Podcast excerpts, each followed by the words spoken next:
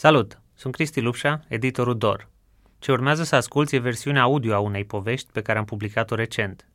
Pentru noi, aceste înregistrări sunt încă un experiment, așa că te rugăm să ne scrii despre experiența de ascultare, ce putem îmbunătăți, ce putem schimba, ce putem adăuga. Iar dacă povestea ți-e utilă, dacă ți-a făcut plăcere, ne-ar bucura enorm să ne susții. Susținerea comunității e cea mai importantă resursă pentru jurnalismul DOR. Alege astăzi forma de susținere care ți se potrivește pe dor.ro susține. Această poveste a fost publicată în DOR 38 în decembrie 2019. Se numește Liniște și frumos și a fost scrisă de Vlad Dobescu și fotografiată de Alex Gălmeanu și Cătălin Georgescu. Este citită de Emilia Bagiev. Peste liniile din gara Vaslui trece o pasarelă albă ce leagă orașul de o mică zonă industrială. De acolo, de sus, peisajul e tăiat în figuri geometrice, aranjate de la stânga la dreapta, după cum urmează. Dreptunghiurile blocurilor, liniile pe care circulă trenuri rare și lente între Iași și București, conul galben-verde al turnului unei fabrici de ulei modernizate și apoi închise. Lumina roșiatică de seară și cei câțiva oameni care se plimbă pe peroane cu un aer absent mai îmblânzesc un pic contururile astea – Pasarela din gara are o istorie scurtă și complicată. A fost construită la sfârșitul anilor 90 și folosită mai mult de angajații de la Comcereal și Ulerom, două dintre firmele din imperiul agroindustrial local al omului de afaceri Adrian Porumboiu. Însă, în 2015, o parte din grup a fost vândută către un holding agroindustrial din Republica Moldova. Apoi Comcereal și Ulerom s-au închis. Dincolo de linii au mai rămas câteva afaceri o firmă producătoare de carne, una de prelucrare a lemnului, o fabrică de confecții, însă tot mai puțini muncitori au avut nevoie să traverseze. În schimb, s-au mulțit tragediile petrecute aici. În mai 2019, o femeie de 59 de ani a murit după ce s-a aruncat de pe pasarelă la câteva ore după ce a aflat că fiul ei, întors din Marea Britanie, s-a spânzurat într-o pădure de la marginea orașului. O lună mai târziu, un bărbat s-a aruncat peste șine după ce ar fi pierdut o sumă mare de bani la jocuri de noroc, dar a supraviețuit. Știrile astea au fost preluate repede de presa centrală. Se mai întâmplase ceva la Vaslui.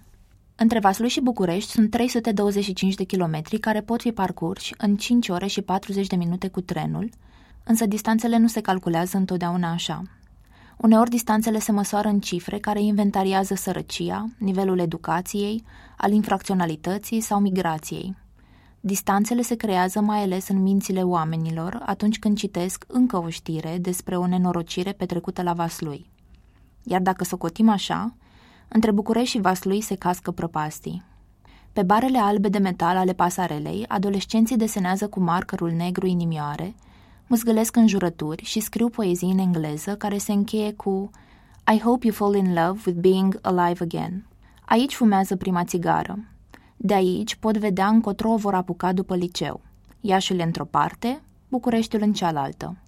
Tot de aici se vede și ultimul bloc din Vaslui, cel în fața căruia regizorul Corneliu Porumboiu a filmat cel din urmă felinar care se aprinde în oraș. După o lungă așteptare, în A fost sau n-a fost – Liniște și frumos, zice personajul în scena aceea, după ce felinarul se aprinde. Așa și amintea că fusese și de revoluție la Vaslui. Liniște și frumos e și acum. Primul lucru pe care mi l-au spus aproape toți vasluienii când le-am cerut o descriere a orașului a fost liniștit, un loc în care nu se întâmplă nimic. Imaginea din afară, tărâmul în care toată lumea se ocupă cu băutura și bătaia, li se pare nedreaptă, așa că îi opun un puternic patriotism local – ca om care s-a născut în județul Vaslui acum 36 de ani, înțeleg bine mecanismul ăsta de autoapărare. Realitatea locului e mai complicată decât pare de departe. Vasluiul nu e doar gri, sărac și nostalgic. În Vaslui, ca în multe alte locuri, răsar cafenele și centre comerciale, se întâmplă festivaluri, proteste și evenimente pentru bicicliști. Deși orașul e văzut ca un fief social-democrat, la alegerile europarlamentare din primăvară, Alianța USR Plus a luat cele mai multe voturi în oraș, iar Claus Iohannis a depășit-o pe Viorica Dăncilă în ambele tururi ale prezidențialelor. Ca în multe alte locuri, schimbările astea se întâmplă lin. Din multe puncte de vedere, Vasluiul e orașul tipic din România anului 2019, unul în care banalul și extraordinarul se amestecă. Dacă ne luăm după cifrele oficiale, populația Vasluiului a explodat în ultimii ani. Cifrele Direcției Județene de Statistică Vaslui spun că municipiul a ajuns la 73.989 de locuitori în 2011, la 120.930 de locuitori la începutul lui 2019. Din aceștia însă, aproximativ 30.000 sunt cetățeni ai Republicii Moldova care și-au făcut buletin în oraș pentru a munci în afara României, potrivit unei surse din rândul autorităților. Populația reală e și mai mică dacă luăm în considerare localnicii plecați. În oraș stau cu totul între 50.000 și 70.000 de persoane, după estimările celor cu care am discutat. Pe de o parte, această anomalie statistică aduce bani mai mulți pe cap de locuitor de la București. Pe de altă parte, face ca datele cu privire la calitatea vieții să arate tot mai rău. De exemplu, procentul vasluienilor acordați la apă și canalizare a scăzut pe hârtie, pentru că investițiile se raportează la un număr mai mare de locuitori. Tot din cauza populației existente doar în statistici, Vasluiul s-a aflat în coada clasamentului prezenței la vot la primul tur al prezidențialelor cu 35,47%. În al doilea tur a fost al treilea de la coadă după Harghita și Covasna. Vasloiul mai deține recorduri. Anul trecut, 31 de elevi din două clase ale liceului Fanion al orașului, Mihail Gogălnicianu, au fost admiși la facultăți de medicină. Pe un deal de la marginea orașului se ridică o cruce de 42 de metri, cea mai înaltă din România, realizată acum doi ani cu banii unui om de afaceri local. Noaptea, când se aprinde, pare scrijelită pe cer. În ultimele luni am fost de patru ori la Vaslui pentru a înțelege din ce-i făcut orașul – dincolo de statistici, recorduri sau mituri. Cred că o așezare se vede cel mai bine în mers, așa că am făcut o plimbare cu escale între gară și spital, cele două limite ale orașului. A ieșit un portret în mișcare în care orașul e povestit pe mai multe voci. Un activist pentru mediu și anticorupție, un lider politic, o proprietară de cafenea, un manager de spital, un funcționar care reinventează fotbalul, o profesoară ieșită la pensie, un om de afaceri și niște adolescenți. Ștefan cel Mare a fost cu mine peste tot. Privit de sus, Vasluiul e o țesătură urbană compactă între dealurile Moldovei. De la gară până în centru, drumul e lat și drept. Sunt vreo 20 de minute pe jos. Până în Crucea Gării, principala intersecție a orașului, șirul de blocuri de pe margine întrerupt doar de malurile înverzite ale pârâului Delea. E aceeași bucată de oraș pe care Brândușa Dobriță și soțul ei, ambii proaspăt absolvenți de litere și tineri părinți, au mers pentru prima dată, într-o zi de 23 august 1980, după ce au fost repartizați la Vaslui ca profesor de limba română. Peisajul era însă cu totul altul. Doamna Dobriță, care acum are 63 de ani, își amintește că mergeau de mână, că era o dimineață limpede-limpede, că au trecut pe lângă o potcovărie și au auzit un cocoș năstrușnic care cânta în pacea dimineții, vorba lui Sadoveanu. Înainte să ajungă aici, Vasluiul îi se arătase tinerei absolvente în vis. Se făcea că plecase cu soțul ei într-o căruță, că își țineau băiețelul pe niște paie, au tot mers până s-a lăsat noaptea și au ajuns la o cetate, iar soțul a zis să tragă lângă zid. Până la urmă au intrat, iar porțile s-au trântit în urma lor. Și am întrebat, unde suntem? Un glas gros, urcios, a zis, la Vaslui! Și a râs. În dimineața aceea erau tineri, erau îndrăgostiți, iar vasluiul ce li se arăta nu era nici pe departe așa de rău ca în visul acela. Nu ne interesa absolut nimic, eram cu inima deschisă, repartiția luată. Și am urcat pe senin și când am ajuns în piața civică a cântat imnul lui Ștefan cel Mare. Și am mers la hotelul Racova și am băut o cafea. Mi-a plăcut deodată orașul. Eu n-am fost un om pretențios. Vasluiul a devenit reședință de județ în 1968, odată cu reorganizarea administrativ-teritorială ce l-a adus alături de fostele județe Tutova, cu reședința la Bârlad, și Fălciu, cu reședința la Huș. Șansa Vasluiului a fost tocmai că nu avea nimic, spune arhitectul șef al județului, Marian Beșliu. La vremea aceea, Bârladul era un oraș bine închegat, dar aflat la sudul noii unități administrative, pe când Vasluiul se afla în centru, dar era un sat mai mare, și pentru că Nicolae Ceaușescu s-a gândit că nu trebuie să dezvolte bârladul, că de acolo provenea fostul lider Gheorghiu Dej, a zis să fie Vasluiul reședință. Adaugă Beșliu. Pentru Vaslui, asta a însemnat o redesenare completă. Aproape toate casele vechi au fost demolate și în loc s-au ridicat blocuri. Imediat după ce a terminat facultatea, prin 1973-1974, Beșliu a lucrat ca proiectant de blocuri. Pentru că se construia enorm, Loc mai bun decât un oraș ca Vasluiul pentru meseria noastră nu era în perioada aia. Într-o schiță de sistematizare a orașului din 1976, pe care am găsit-o la arhivele naționale, zonele de case, colorate cu galben, acopereau încă o bună parte din oraș. Blocurile, trecute cu portocaliu, urmau să ocupe tot centrul orașului până în 1980. Oamenii au umplut blocurile și au învățat să iubească noul oraș. Antropologul Groia Bădescu nu e de acord cu o idee răspândită, cum că orașele industriale ce s-au dezvoltat în perioada comunistă n-au identitate. Majoritatea celor care locuiesc acum într-un oraș ca Vaslui sunt născuți acolo și și-au creat, în mod firesc, un atașament față de loc. Așa că pentru un vasluian de azi, piața civică construită în vremea comunismului are o încărcătură afectivă la fel de mare precum o piață de secol al XIV-lea pentru un locuitor din Ardeal. Doamna Dobriță spune că a crescut odată cu Vasluiul. Împreună cu soțul și băiatul lor, Claudiu, au primit mai întâi un apartament la parter în care era întuneric toată ziua. Apoi s-au mutat în blocul în care ea stă și acum, la 25 de ani după moartea soțului. Are două camere mici, dar mai luminoase în centru. Crede că la Vaslui lucrurile se fac cu răbdare și a avut. Printre blocurile noului oraș a învățat să joace fotbal și regizorul Corneliu Porumboiu. Primului bloc, aproape de unitatea militară, avea în vecinătate o fabrică de pâine. Găsise acolo o spărtură în gard și în pauzele meciurilor fura pâine caldă și o ținea în tricou până se mai răcea un pic. Al doilea lui bloc era pe lângă gară, mergea pe acolo să se uite la trenuri. Mai târziu au fost curtea școlii, cinematograful, cărțile, rocoteca, Twin Peaks, chefurile cu Led Zeppelin și iarăși terenul de fotbal, până ce o accidentare care tot recidiva l-a făcut să renunțe. S-a pus pe citit și perioada aia l-a hrănit pentru ficțiune. În ultimele clase de liceu nu se punea problema să mai rămână în vas lui. Generația lui, care a terminat liceul în prima jumătate a anilor 90, a fost printre primele care au plecat în masă spre București, își amintește porumboiul. Voiai să pleci. Dacă te întorceai, însemna că eșuai ceea ce nu-i rău, că îți dă un alt tip de motivație.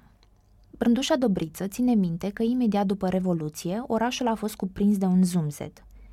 Mergea la piață și auzea oameni care povesteau cu mare bucurie că le pleacă copiii în Canada. Și părinții care au strigat atunci au plâns după aceea și acum așteaptă să se întoarcă. A ieșit la pensie de 2 ani, dar a continuat să țină câteva ore de latină la școala 5, unde a predat de la început. Spune că s-a bucurat pentru fiecare copil pe care l-a învățat română. Ei cresc și apoi pleacă, iar ea n-a încercat să-l convingă pe niciunul să nu o facă. Și băiatul ei a plecat. Zice că nu l-a ținut pentru ciorbă sau poale în brâu. Dinspre Crucea Gării spre centru, orcușul e mai abrupt și peisajul mai pestriț. Câte o instituție nouăzecistă, o clădire de secol XIX lăsată în paragină, un teren umplut cu verdeață, un rând de blocuri – pe partea dreaptă se văd stâlpii instalației de nocturnă a stadionului, locul în care, până acum câțiva ani, roia o bună parte din viața orașului. După o ascensiune rapidă în prima ligă de fotbal, Fece Vaslui a ajuns pe primele locuri în campionat și apoi în Europa League, unde a jucat cu echipe ca Lazio Roma sau Sporting Lisabona. Fotbalul vasluian s-a prăbușit însă curând după ce Adrian Porumboiu, fost arbitru devenit om de afaceri, a renunțat la echipă în 2014. Porțile stadionului s-au umplut de inscripții, iar pe lângă zonele de acces cresc buruieni. Printr-o minune, cititoarele electronice de bilete sunt aprinse, deși nu au mai fost folosite de ani. Aici, pe ruinele fotbalului local, Laurențiu Ginghină, funcționar la prefectura Vaslui, încearcă să construiască super fotbalul. E un fotbal cu reguli noi, ce ar aduce, potrivit creatorului său, mai puține accidentări și mai mult spectacol. Ideea asta îl frământă din tinerețe, de când o accidentare din timpul unui meci i-a schimbat traseul în viață. Acum câțiva ani, Ginghin a devenit protagonistul documentarului Fotbal Infinit, realizat de Corneliu Porumboiu, fiul celui care a creat și apoi a lăsat din brațe fece lui. Vechiul și noul fotbal se leagă printr-un film. În Fotbal Infinit, Regizorul folosea căutările lui Ginghină ca punct de pornire într-o meditație despre libertate. În același timp, îi făcea funcționarului inventator un cadou, aducându-i celui lovit de ghinion o altfel de faimă. Astăzi, Ginghină folosește ecourile filmului pentru a crea atenție în jurul superfotbalului. Într-o după-amiază de vară, a convins primăria să-l lase să organizeze un meci demonstrativ între două echipe formate din elevi ai liceului sportiv. E primul asemenea joc pe un stadion în toată regula, iar Ginghină, un bărbat înalt și slab de 45 de ani, e emoționat. Îi e recunoscător Vasluiului pentru că îl lasă să viseze la un fotbal mai bun. Am avut multe încercări să plec de aici, spune el. Dar cine știe, dacă plecam, poate nu reușeam să văd o partidă de super fotbal. Îmi aleg un loc, în mijlocul tribunei, de unde să pot trăi în voie meciul. Nu pricep nimic, cum nici jucătorii nu pricep, așa că tatăl superfotbalului trebuie să strige de pe margine îndrumări pentru ambele echipe. După caz, îi zice unui atacant să intre în careu, iar portarului care voie să intervină, deși el credea că nu. Se face 2 la 1 la un moment dat și 4 la 2 la final, chiar dacă și eu și Ginghină văzusem mai puține goluri. Superfotbalul e pe drumul cel bun, oricare ar fi el. Lângă stadion e un teren de antrenament, apoi un părculeț cu un teatru de vară și un skatepark în mijloc. Spațiul pentru distracția puștimii e nou-nouț și a apărut după ce adolescenții orașului au semnat acum trei ani o petiție online prin care cereau un loc în care să facă scheme cu bicicleta, trotineta sau skate-ul și să socializeze. În vară, când skateparkul era în șantier, copiii de prin centru descoperiseră deja că unele rampe au dâmburi, iar unele bare nu și-au locul pentru că se pot lovi. Trebuia să ne ceară părerea, să ne întrebe ce elemente să facă pentru pistă, a zis unul dintre puști cu părul lung și șapca întoarsă. La începutul lui octombrie, publicația locală estnews.ro a semnalat un protest organizat de vreo 30 de copii și adolescenți în fața intrării în Consiliul Județean. Nemulțumiți de faptul că polițiștii locali obișnuiesc să-i alunge de prin centru, micii protestatari au strigat Vrem biciclete! O cultură a protestului pare să prindă rădăcini și la Vaslui de câțiva ani încoace. În 2013, încercarea companiei americane Chevron de a începe explorarea gazelor de șist la Pungești a întâmpinat o rezistență considerabilă din partea localnicilor, ajutați inclusiv de activiști de la Bârlat și Vaslui. Pe pereții unor blocuri stă scris și azi Stop Chevron. Ioan Crețu a fost atunci în prima linie și a continuat în anii următori. E tipul înalt, cu părul mare, care pare stăpân peste piese și unelte în atelierul ăsta de biciclete aflat la doi pași de centru.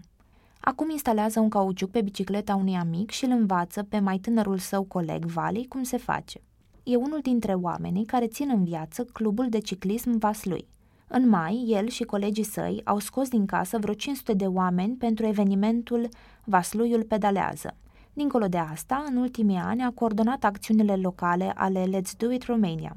Acum vreo trei luni s-a înscris în organizația locală Plus, pentru că acolo a găsit oameni cu care să dezbată teme importante pentru oraș. A prins cânteia activismului și voluntariatului în timpul facultății, când încerca, alături de Nicușor Dan și de Asociația Salvați Bucureștiul, să salveze case de patrimoniu din calea modernizărilor pe bază de buldozer. Când s-a întors la Vaslui, a găsit destule cauze pentru care să se zbată, cum ar fi protecția mediului și promovarea mișcării pe două roți, însă nu și suficienți oameni care să se implice constant. E de părere că există un nucleu de oameni ca el, de 30 și ceva de ani, cu joburi ok, bugetari, avocați sau vreun ITist, care să-și dorească un viitor mai bun pentru oraș și lor li se alătură adesea liceeni. Aceștia din urmă însă pleacă imediat ce își dau bacalaureatul și e normal să facă asta, iar proiectele rămân doar începute. Crețu crede că o soluție ar fi atragerile... Crețu crede că o soluție ar fi atragerea tinerilor care nu fac neapărat parte din categoria vârfurilor, dar care au șanse mai mari să rămână. Vrea să ajute la coagularea unei societăți civile implicate în Vaslui, care să poată trage la răspundere autoritățile locale. Mi-ar plăcea ca lucrurile să pornească de jos în sus. Așa ar fi cel mai sănătos. Dar trebuie să existe și o leacă de deschidere de sus în jos.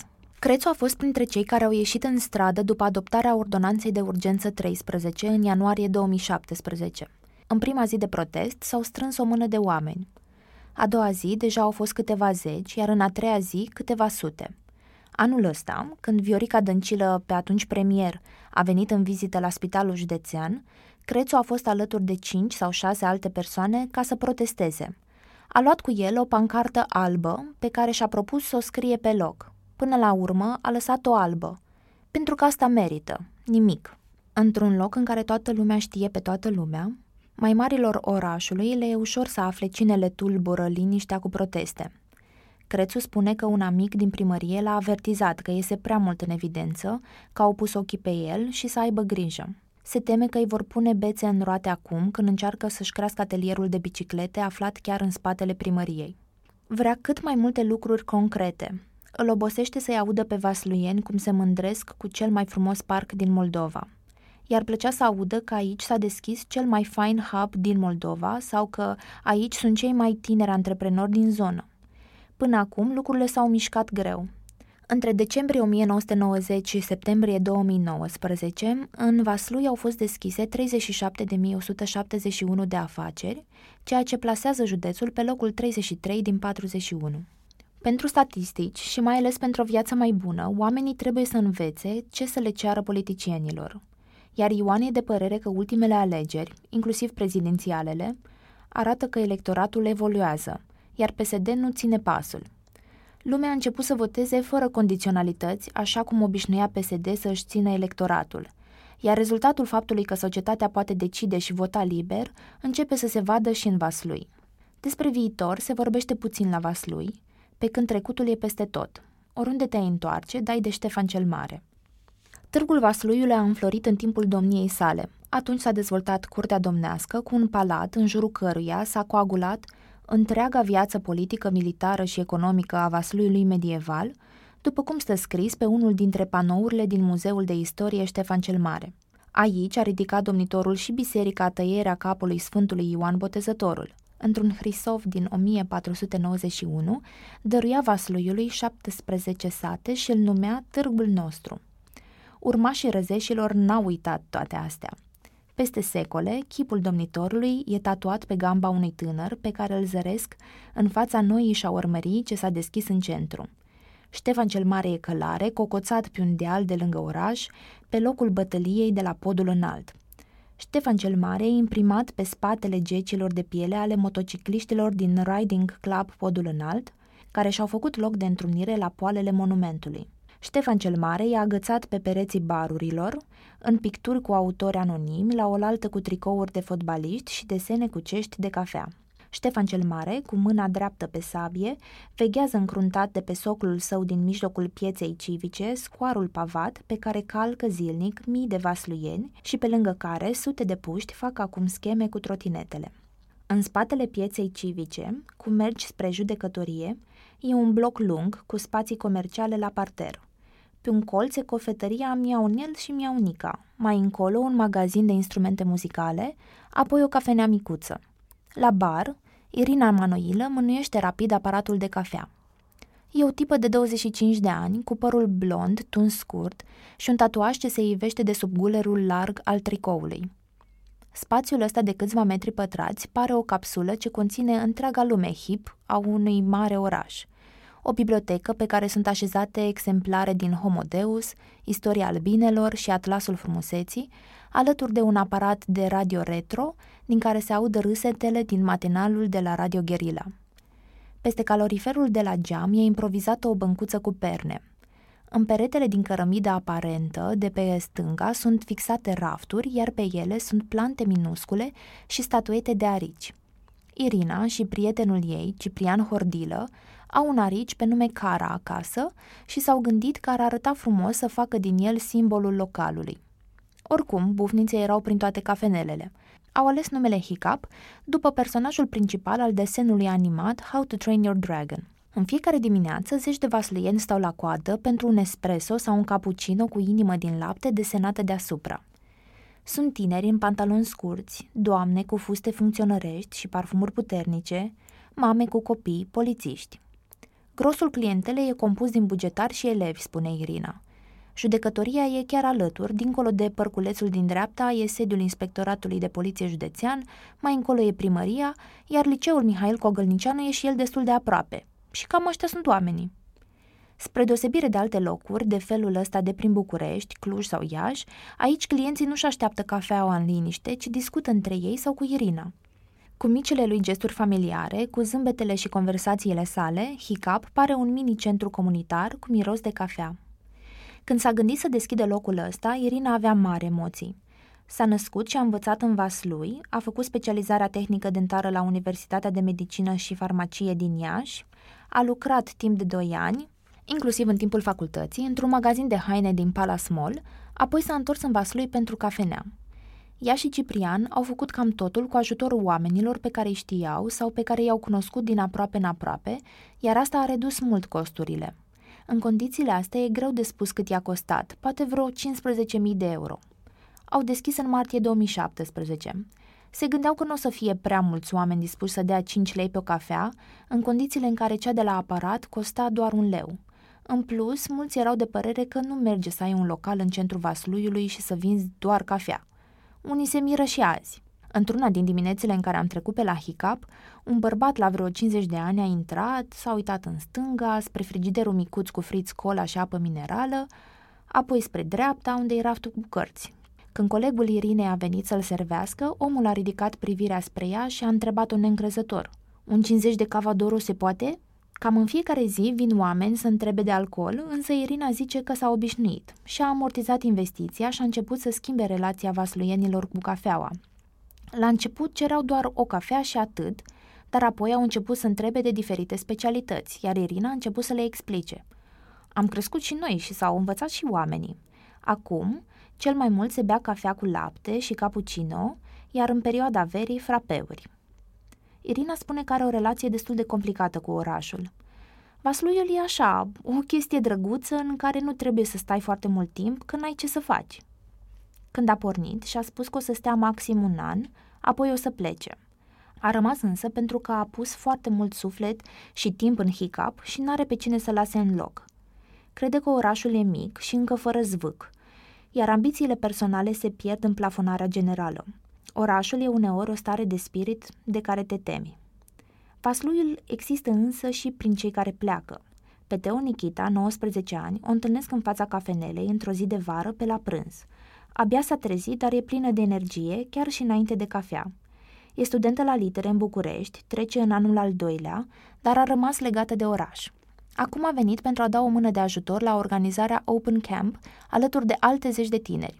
Chiar și la Hiccup, insula Hip din centrul Vasluiului, Teo pare din alt film. Poartă ochelari rotunzi cu rame negre, e tunsă băiețește și e îmbrăcată într-o cămașă lălâie cu dungulițe verzi. Vorbim despre lucrurile pe care le-a făcut cât era în liceu și despre cum vede Vasluiul acum, după ce a început facultatea. Îmi zice că pentru ea să te naști într-un oraș mic e un mare noroc. Când eram prin clasa a 10 mă plângeam. Doamne, de ce m-am născut în Vaslui? Pentru că nu se întâmplau mari lucruri. După care am început să activez în asociații și am început să fac lucruri. Și mi-am dat seama că e super ok să te naști în provincie pentru că altfel te bucuri de tot ce-ți pică la mână.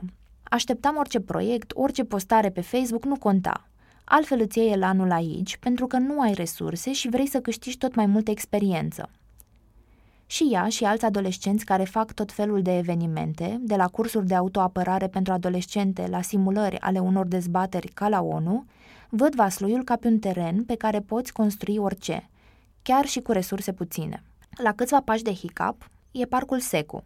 Locul și-a luat numele de la vecinătatea cu fostul sediu al securității, actualul inspectorat județean de poliție – nu e un parc propriu-zis, ci un ansamblu format din câteva mese cu bănci, un monument cu basorelief dedicat războiului de independență, o fântână arteziană și o tablă de șah pentru piese de dimensiuni umane. Prin 90, când locul era mult mai plin de copaci, aici se adunau rocării Vasluiului.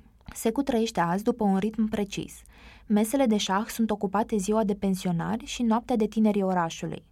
În serile lungi de vară se consumă cola, apă și cafea. Magazinul din apropiere nu vinde alcool după ora 10 seara, regula a cărei aplicare e supravegheată îndeaproape de către polițiștii locali. Un tip într-un hanorac de camuflaj apare deodată și mintind de mână. Salut, sunt primarul Vasluiului. E Ciprian Hordilă, omul care se ocupă de organizarea festivalului Open Camp. Glubea mai devreme, dar zilele astea pare să aibă mai mult de muncă decât adevăratul primar. Coordonează zeci de voluntari, se ocupă de probleme tehnice, ține relația cu artiștii. La SECU a pornit și ideea festivalului acum mai bine de 10 ani. Prima ediție a fost un fel de petrecere mai mare, care a costat maxim 3.000 de lei. Între timp, Open Camp a devenit un fenomen local care, timp de trei zile, mută viața orașului într-o pădure din apropiere. Pe o scenă în toată regula urcă artiști cunoscuți, inclusiv din afară, există un spațiu pentru corturi și hamace, există și sponsori. Anul trecut au creat un premiu numit Experiența Vaslui, care constă în invitații la festival, cu cazare și tot ce trebuie, pentru 10 oameni care vor să cunoască orașul dincolo de imaginea lui. Ciprian a terminat facultatea în Iași în 2008, după care a luat decizia să se întoarcă acasă. Și crede că a fost o decizie înțeleaptă.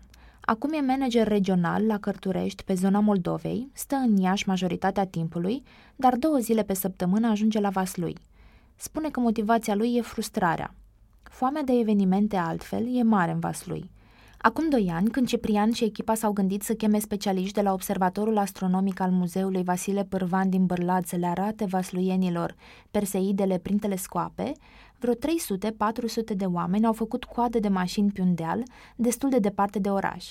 Pentru a suplini lipsa cinematografelor, au făcut ser de film în parcul Copou, cu o pânză întinsă între doi copaci, un laptop și niște boxe.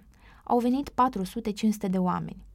Calea ușoară e să nu faci nimic, spune Hordilă. Fac pentru că trebuie, pentru că nu am încotro.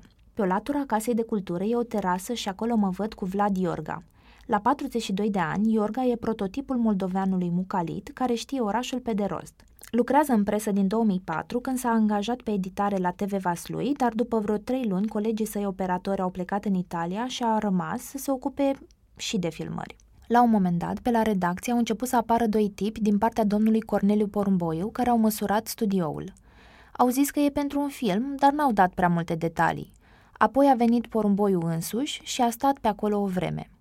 Lui Iorga îi pare rău că n-au filmat chiar în studioul de la TV Vaslui. Știe că inițial așa a fost vorba, însă televiziunea era la etajul 8, liftul nu mergea pentru că patronul era prea zgârcit ca să plătească pentru asta, așa că celor din echipă le-ar fi fost imposibil să care tot echipamentul pe scări. Au ales un alt studio pe care l-au redecorat să semene cu cel original. După ce a ieșit A fost sau n-a fost, un film bazat pe o dezbatere televizată despre evenimentele petrecute la Vaslui în timpul Revoluției, Iorga a stat de vorbă cu cei din echipa filmului. I-au zis că pentru ei cel mai complicat lucru a fost să filmeze prost, cum făcea el. Iorga le dă dreptate, chiar filma prost, dar nici n-avea pentru ce să-și bată capul. Patronul postului, un fost profesor care se lăuda cu prima licență de televiziune din România, era și moderator și făcea emisiuni maraton despre nimic. Te duceai, puneai camera pe un trepied, luai un cadru cât de cât decent, ziceai nu se mișcă invitatul din cadru, dă-l încolo și treceai la mixer, făceai emisia, spune Iorga. Sau eram doi, dar unul nu stătea că se plictisea în studioul ăla. Își amintește că odată a fixat camera, iar trepiedul ăla de șase lei câștiga la pufuleți, s-a lăsat, iar cadrul a rămas strâmb tot restul emisiunii. Invitatul și-a dat seama imediat și a rămas cu capul aplecat până la sfârșit ca să încapă în cadru. A zis, să-mi plătiți medicamentele, că mă doare spatele. Iorga a lucrat apoi pentru mai multe televiziuni naționale și studiouri regionale.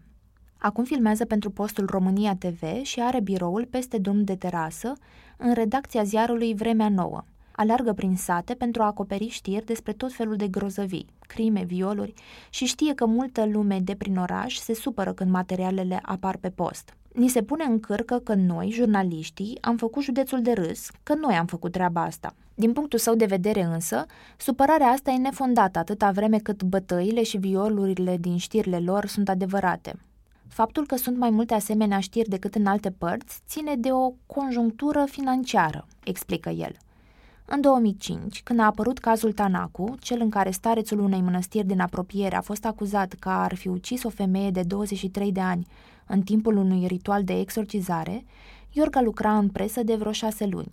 Știrea a explodat în țară, televiziunile voiau să aibă cât mai multe relatări de la fața locului și le era la îndemână să plătească câte 60 de lei pentru o echipă formată dintr-un reporter și un cameraman din zonă să dea o fugă la fața locului pentru un live. La Vaslui, salariile erau de câte 700 de lei, așa că Iorga și colegii săi mergeau peste tot pentru niște bani în plus. Probabil și de asta eram mai muncitori noi, jurnaliștii din Vaslui. Dacă doi se băteau, era mană cerească pentru mine – că doar nu-i puneam eu să se bată, ci doar mă duceam ca să-mi fac banii ăia. În ultimii ani, mai multe publicații și televiziuni locale s-au închis ori au concediat oameni masiv. Însă Vasluiul are în continuare ziariști muncitori, iar județul e în continuare bine reprezentat în jurnalele naționale, cu același gen de știri care l-au făcut faimos. Iorg are doi frați mai mici, amândoi stabiliți în Marea Britanie, cu cetățenie, cu afaceri și tot ce trebuie. Spune că el n-a plecat pentru că nu-și găsește locul în altă parte. Eu când îți zic că ești patriot, n-ai vrut să mă crezi, îi zice un prieten de-al lui aflat la aceeași masă. Nu, nu, răspunde cameramanul cu seriozitate, sunt puturos. Vasluiul îi convine pentru că e un oraș mic, în care cunoaște pe toată lumea și știe și de cine să se ferească. Are trei copii, iar cei mai mari, de 11 și 7 ani, se duc singuri la școală sau prin oraș. Singurul lucru de care îmi pare rău și despre care familia mea trage atenție e legat de copii, spune Iorga. Îmi zic, poate ți-e bine la Vaslui, dar copiilor tăi nu o să le fie bine.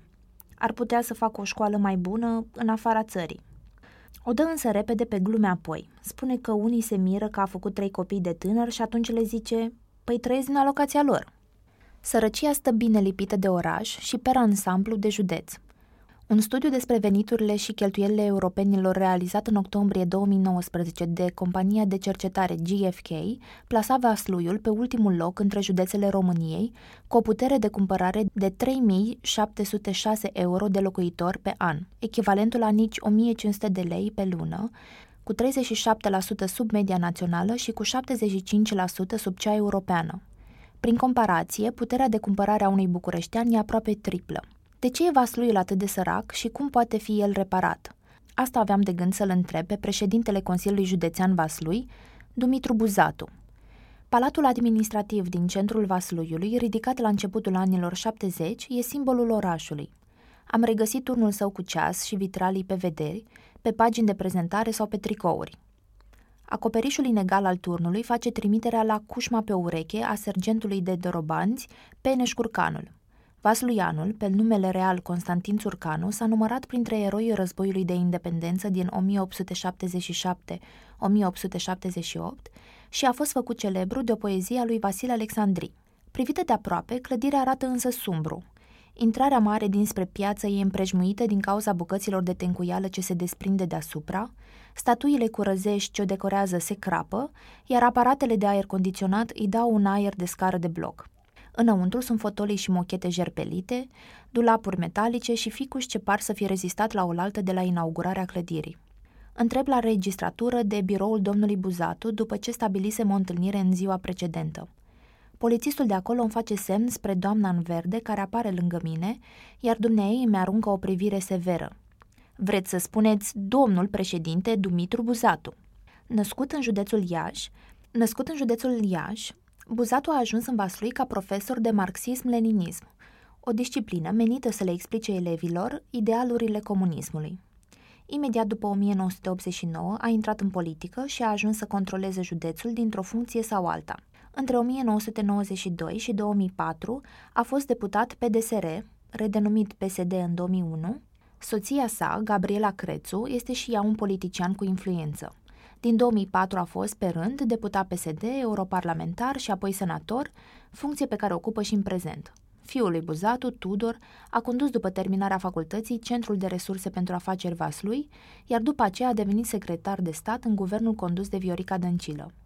A plecat din funcție odată cu venirea liberalilor la putere, iar o săptămână mai târziu apărea pe Facebook într-o fotografie de petrecere alături de prieteni din Vaslui.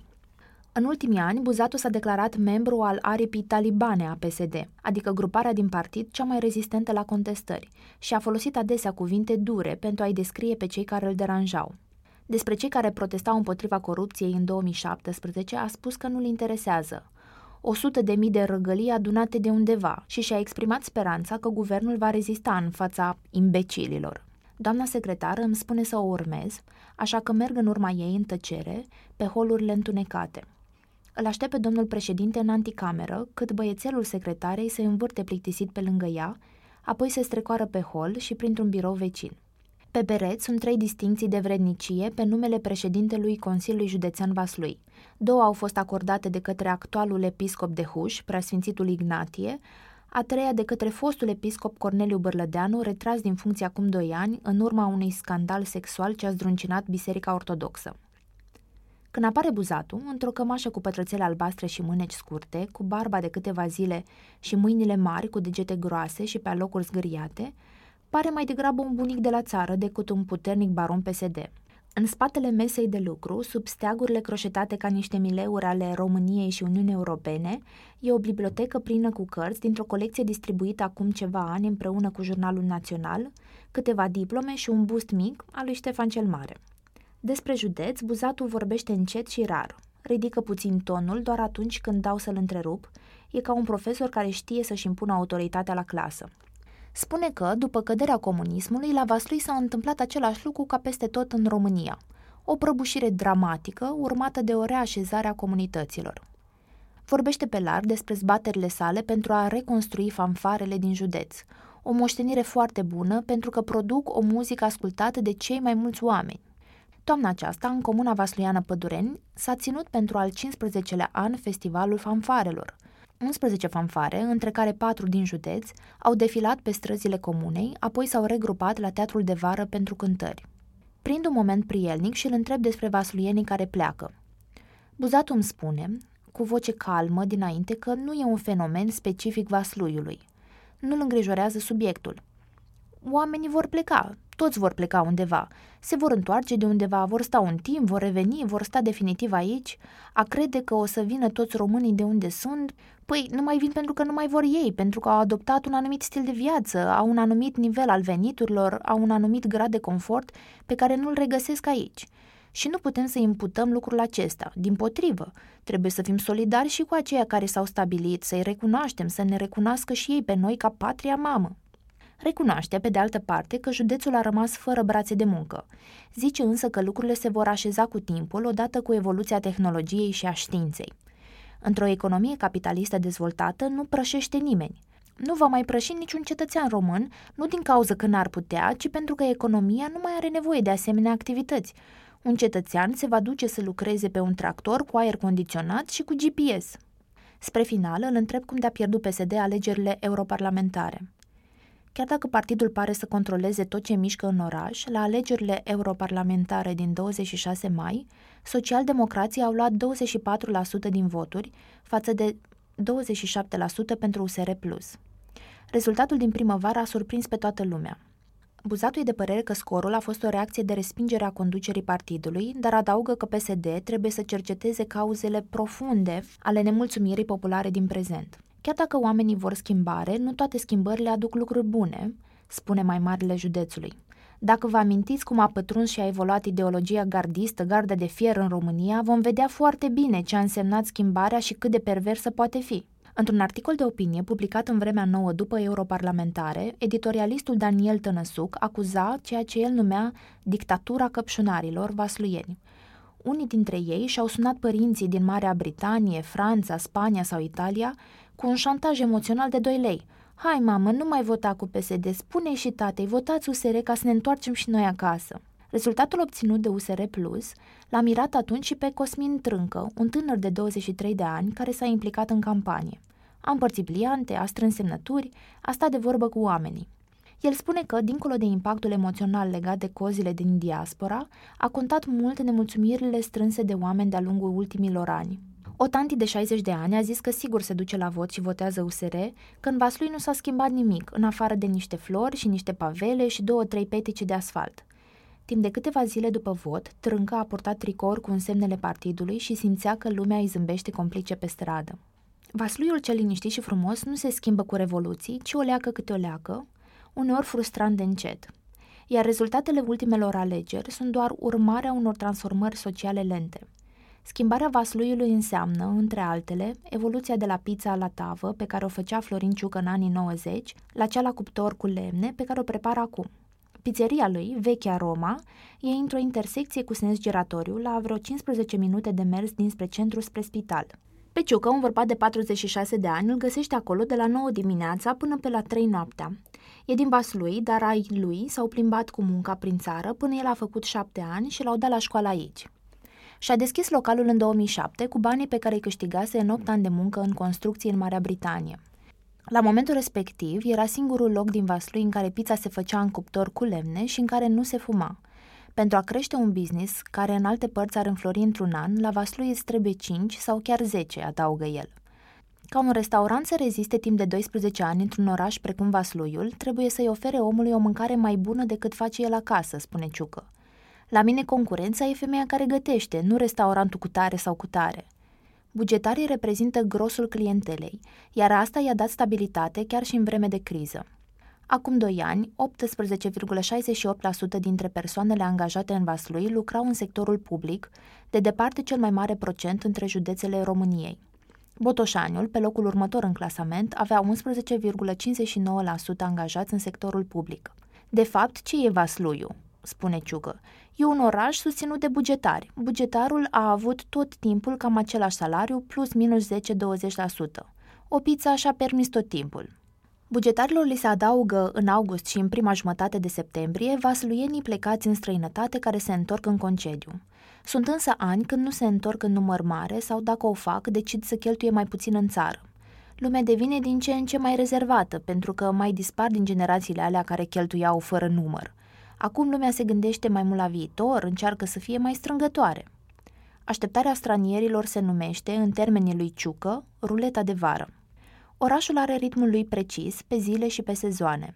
Cât am stat în Vaslui, mi se părea că mă mișc pe o orbită ce se intersectează în puncte știute cu orbitele altora. Știam că dacă voi trece prin fața Consiliului Județean la ora 16.30, o să mă întâlnesc negreșit cu Ginghină, care atunci ieșea de la lucru. La ora 9.30 o să văd aceiași oameni care și-au cafeaua de la Hiccup, iar de la un moment dat o să începem să ne salutăm. Cel mai des aveam să-l văd pe Fernando, bărbatul cu plete și barbă lungă, despre care se spune că la Revoluție a avut tupeul să se ducă în fața securității și să le ceară celor dinăuntru să arunce portretul lui Ceaușescu de la balconul clădirii. Aceleași fețe, aceleași drumuri, povești siute pe de rost. Ciucă spune că monotonia poate fi devastatoare într-un oraș mic. Am generații de ale mele care au început să bea, care sunt alcoolici. Oamenii s-au schimbat în rău. Spune că el a reușit să se ține spune că el a reușit să se țină deoparte inclusiv pentru că din 91 n-a pus gura pe o bere, nu fumează, iar cafea n-a băut niciodată. La Vaslui se bea, după cum bine se știe. Consumul mare de alcool e punctul de pornire al multor probleme de sănătate raportate la nivelul județului, spune managerul Spitalului Județean de Urgență Vaslui, Ana Rinder. Sunt multe familii dezorganizate, cu un nivel de educație scăzut, în care toată lumea ajunge să bea, la spital ajung uneori cazuri de demență alcoolică și adesea e vorba de tineri. Le ziceam, ai 40 de ani, de ce bei așa? Păi dacă mi era sete, pot să bei apă. Doamne ferește, cum să beau apă? E foarte trist. Alcoolismul e un comportament învățat, greu de schimbat, spune managerul. Sunt foarte puternici cei care spun, nu vreau să fac ca mama și ca tata, vreau să fiu altfel. Iar aici ar trebui să intervină învățătorul, asistentul medical sau preotul, însă asta se întâmplă rar. Și la oraș, vârsta celor care se apucă de băut scade constant, mai spune ea. Sunt tot mai mulți adolescenți care ajung în comă alcoolică la spital după ce au participat la întreceri de tipul care bea cel mai mult în cel mai scurt timp. Rinder a terminat liceul în 1995 la Vaslui, apoi a făcut psihologia la Iași. A vrut să rămână acolo după facultate, dar spune că pe atunci psihologia era la început. Nu vedea prea multe posibilități profesionale, așa că prin 2000 s-a întors acasă. Pe atunci era exodul acela, își amintea ea. Toată lumea încerca să plece, cineva trebuia să și rămână. S-a măritat aici, a născut un băiat, apoi a divorțat și a deschis un cabinet particular. A devenit consilier local din partea PSD, iar în 2013 a preluat conducerea spitalului județean. A fost greu. O femeie la 37 de ani, divorțată, care nu-i medic, vrea să fie manager de spital. Vă dați seama ce rezistență a fost. Spitalul e dincolo de ultimele blocuri ale orașului, în capătul dinspre Iași. Spre stradă se vede șantierul unei viitoare policlinici, iar mai în spate e o clădire modernizată, îmbrăcată în alb, galben și verde. Alte construcții, mai vechi, sunt împrăștiate prin curte. Cea în care se află biroul managerului e undeva în capăt. Are pe un teren al biroului randări ale viitoarei policlinici, care va fi gata anul viitor după o investiție de 7 milioane de euro. Județul are mare nevoie de așa ceva, pentru că oamenii sunt săraci și abia găsesc bani să vină la Vaslui pentru o consultație, dar rămite să meargă la un spital privat. Și numărul medicilor a crescut în ultimii ani, atât datorită creșterilor salariale, cât și a măsurilor luate la nivel local. Consiliul Județean a plătit pentru un microbuz care să aducă zilnic medici de la Iași și a cumpărat apartamente pe care le-a închiriat cadrelor medicale la prețuri foarte mici pentru a-i convinge să se stabilească în Vaslui. A funcționat, spune Rinder. Dacă în 2013 spitalul rămăsese fără niciun medic oncolog, acum are trei. În total, spitalul avea anul trecut 126 de medici, printre care șapte rezidenți. E de muncă la Vaslui. Aproape două treimi dintre cele peste 25.000 de persoane internate anul trecut sunt din mediul rural. Într-un clasament al bolilor cu care oamenii ajung în spital, cele mai multe sunt infecțioase și parazitare. Urmează bolile aparatului cardiovascular, apoi ale aparatului digestiv și de nutriție, între care diabetul zaharat și obezitatea, apoi tulburările mentale și de comportament. Am stat de vorbă în vară. Spre sfârșitul discuției, după cifre și perspective de dezvoltare pentru oraș, mi-a povestit despre fiul ei, care trecea în clasa 11-a și care vrea să facă Academia de Poliție după ce termină liceul. Băiatul i-a spus de multe ori că abia așteaptă să plece din Vaslui, dar ea e convinsă că, odată plecat, va simți nevoia să vină acasă. Deocamdată urma să meargă pentru prima dată la Costinești fără ea, doar cu băieții. Pe mine mă terorizează gândurile astea, spunea Rinder. Am zis că poate mă obișnuiesc, dar nu pot.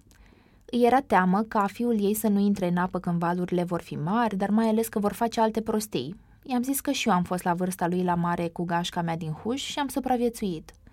Managerul m-a privit cu ochii mamei și m-a întrebat, o, o să fie bine, nu? Deocamdată e liniște și frumos la Vaslui. În fiecare zi, angajații primăriei tund gazonul pe marginea bulevardului și în spatele blocurilor, apoi adună iarba cu un fel de aspiratoare imense. În urma lor rămâne un covor verde impecabil pe care cetățenii n-au voie să calce. Se apropie un nou Crăciun de poveste, pentru care autoritățile se pregătesc din iulie, de când au publicat un caiet de sargini pentru decorațiunile de sezon.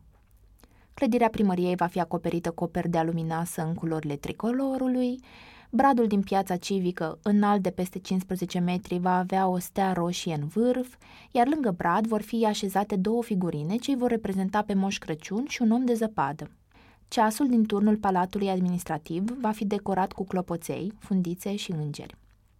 În preajma Crăciunului, Vasluiul va împlini trei decenii de libertate pe care le-a trăit cum a știut mai bine – Frământările și speranțele de viitor sunt ale fiecărui locuitor în parte, ca niște luminițe care se aprind la geamurile blocurilor. Ioan Crețu spune că va candida la primăria comunei natale Poienești, dar va continua să se ocupe și de proiectele ce țin de oraș. Crede că viitorul Vasluiului arată bine, în măsura în care reușim să atragem tinerii să rămână aici și îi convingem pe cei din diaspora să se întoarcă și să investească în mici afaceri. Teo Nechita ar vrea să facă un hub pentru tinerii din Vaslui. Anul viitor, Brândușa Dobriță se va muta la București pentru a avea grijă de nepoata ei, care o să înceapă școala. Va trebui să plec din Vaslui pentru că băiatul are nevoie de mine. Mi se rupe inima că plec de aici. Ana Rinder e optimistă că urmează un viitor în care Vasluiul crește și e sănătos. Florin Ciucă vrea să ridice în centrul orașului, la vreo 100 de metri de statuia lui Ștefan cel Mare, o super clădire cu apartamente, piscină, centru spa și parcare subterană. Irina Manoila are prieteni care vor să investească în Vaslui și asta o bucură. Până la urmă, generația tânără trebuie să facă orașul să se miște, ca să nu mai fugim la Iași de fiecare dată când vrem să ne ocupăm timpul. Sunt destule de făcut în Vaslui și pentru toate trebuie răbdare.